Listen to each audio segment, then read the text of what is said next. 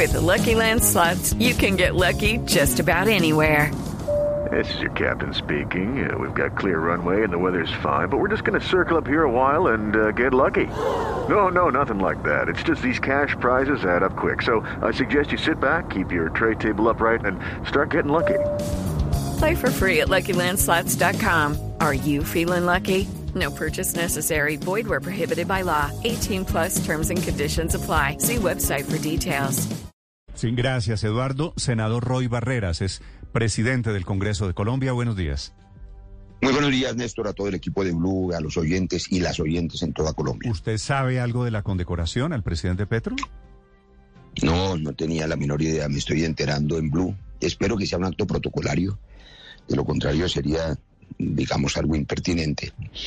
Pero si es un acto protocolario, como ustedes bien han dicho, pues es un símbolo, un símbolo de transición democrática, pacífica, respetuosa, que me parece que es, eh, significativo, que haya una transición pacífica entre fuerzas políticas disímiles, es el sello de la democracia. Esa, ¿Y por qué, esa le alterna- parece, ¿Y por qué le parece fuera de lo protocolario impertinente? Pues porque me parece que una condecoración eh, militar en momentos en que empieza un gobierno nuevo, en que el presidente electo eh, por su eh, formación eh, profesional y civil, pues no tiene nada que ver con las fuerzas militares, y sobre todo porque si no fuera protocolaria, pues sería una especie de acto inexplicable. Por eso hoy en Blue ustedes con buen tino están preguntándose la razón, buscándose explicaciones.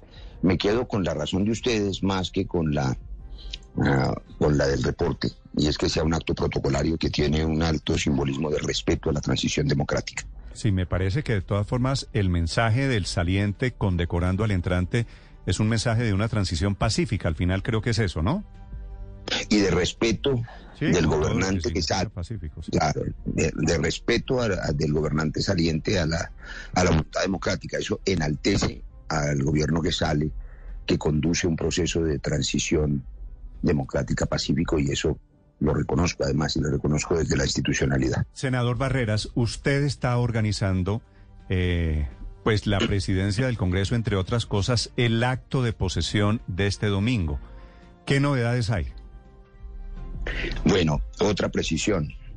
Eh, las tarjetas de invitación, también protocolariamente, un mundo que yo desconozco, no sé muy poco o nada de protocolos, dicen siempre el presidente del Congreso de Colombia invita a una serie de personas y personalidades. No tengo la menor idea quién es. El protocolo establece que eso dice la tarjeta, pero eso lo organizan entre las oficinas de protocolo de la Cancillería de los gobiernos salientes y las oficinas de protocolo de los gobiernos entrantes.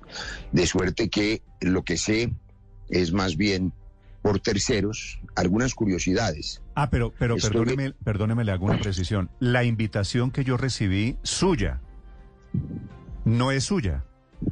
No es mía. Me- la- se la hubiera enviado con mucho cariño, Néstor, pero, pero no tengo ni idea a quién se la enviaron. Eh, yo, yo tuve que pedir la invitación mía para que se haga usted Ok. una idea, pero eso ha sido siempre. Eh, Es un asunto del protocolo. Curiosidades de mañana de los que sí o del domingo.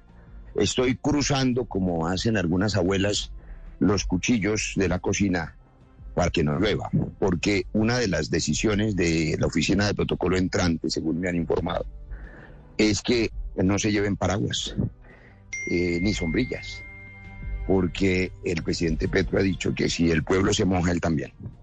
Y por tanto, va a tener esa curiosidad. Así que espero que tengamos un clima mejor en el inicio, que el que hace cuatro años marcó el inicio de, del gobierno del presidente Duque y el entonces discurso del senador Macías, como se recordará en medio de una borrasca. Sí, usted ya tiene... eh, no, quería decirle primero que todo en el pronóstico del tiempo no aparecen lluvias, no aparecen borrascas en el firmamento. Segundo, ¿usted ya tiene su discurso, el de posesión como presidente del Senado? Le doy otra curiosidad, Néstor. Sí. Tengo una, casi que una trifulca con mi equipo, porque como quizá usted habrá visto, quienes cubren el Congreso de Colombia, yo no leo. A, mí me gusta improvisar, me gusta ser espontáneo, me gusta decir lo que me va dictando el corazón y la razón. y me están insistiendo, lo hicieron también el 20 de julio, de que por protocolo hay que leer, lo que me parece aburridísimo porque me limita la espontaneidad. Así que no he escrito una sola línea, pero me veré obligado seguramente a hacerlo si el protocolo así lo dicta. Vale. Senador, ¿cómo quedó finalmente usted con la conformación de la lista de los elegibles? Una lista de 10 que terminaron siendo nueve de los que venían de antes, solamente una cara nueva. Cuatro mujeres y seis hombres. ¿Usted quedó contento como quedó, como derivó todo este proceso accidentado para elegir el Contralor? Pues más que contento, Néstor, le confieso que anoche muy tarde eh, me acosté aquí en Cali, yo me vine anoche, vamos a presidir ahora la instalación del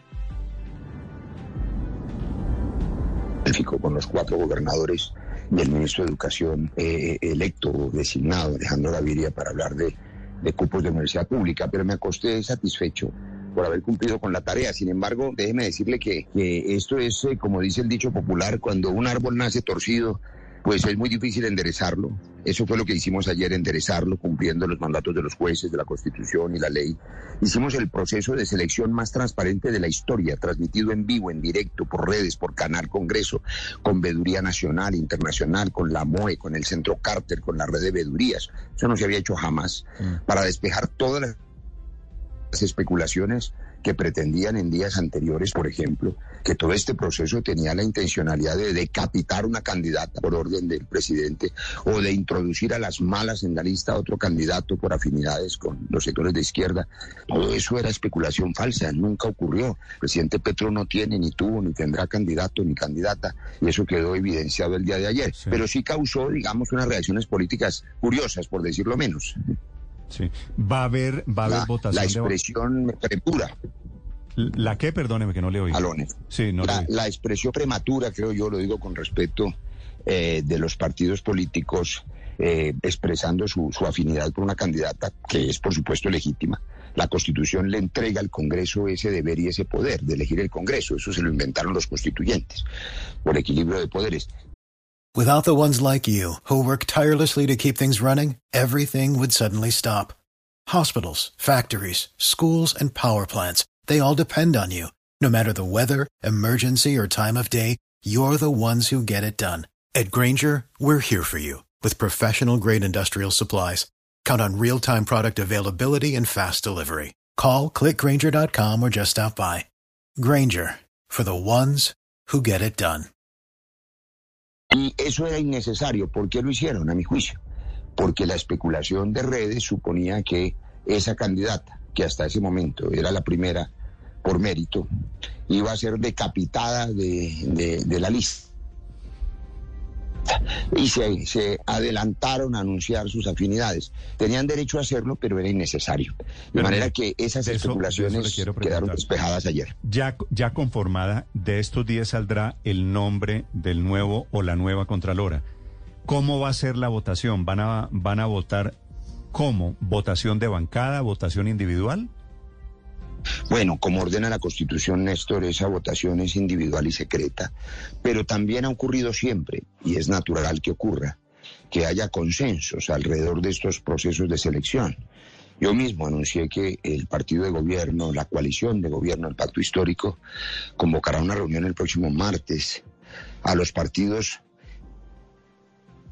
de coalición de gobierno para actuar de manera consensuada, no solamente en este asunto mecánico, que por supuesto tiene un interés particular, sino en asuntos que le preocupan más a los oyentes de Blue y a los colombianos. La gente realmente no tiene su prioridad en ver de qué filiación política es el contralor o el magistrado electoral que se elija eh, en, el Congreso. La gente tiene preocupación por la inseguridad, por el hambre, por el desempleo, por las inundaciones, por las crisis económicas en cada hogar. Y ese es el consenso. La ley contra el hambre que necesitamos aprobar el 8, le cuento, el 8 a las 11 de la mañana, lunes 8. Vamos a acompañar a los ministros ya posesionados, ya nombrados, a radicar las reformas que fueron trabajadas durante dos largas sesiones en los talleres programáticos del pacto. Y allí está la ley contra el hambre, la reforma tributaria, la reforma política anticorrupción, etcétera. Ese es el acuerdo alrededor de los temas. Claro, todo eso está muy bien, pero, pero los colombianos están viendo que los políticos siguen siendo los mismos políticos de siempre, con las pequeñas peleas por saber quién termina ganando la Contraloría, discutiendo incluso entre la propia coalición de gobierno sobre cómo se va a hacer el procedimiento para la elección de, de ese Contralor. Al final, senador Barreras, ¿no terminó siendo un desgaste innecesario todo este proceso para llegar a la misma lista? Gracias, Ricardo. Dos asuntos. Primero, pues los colombianos y todos los ciudadanos que habitamos en países democráticos vemos, mientras haya democracia, eso que usted señala debates, discusiones, afinidades, pulsos políticos pacíficos, sin armas, que es la diferencia con las dictaduras y las guerras. Las democracias son así.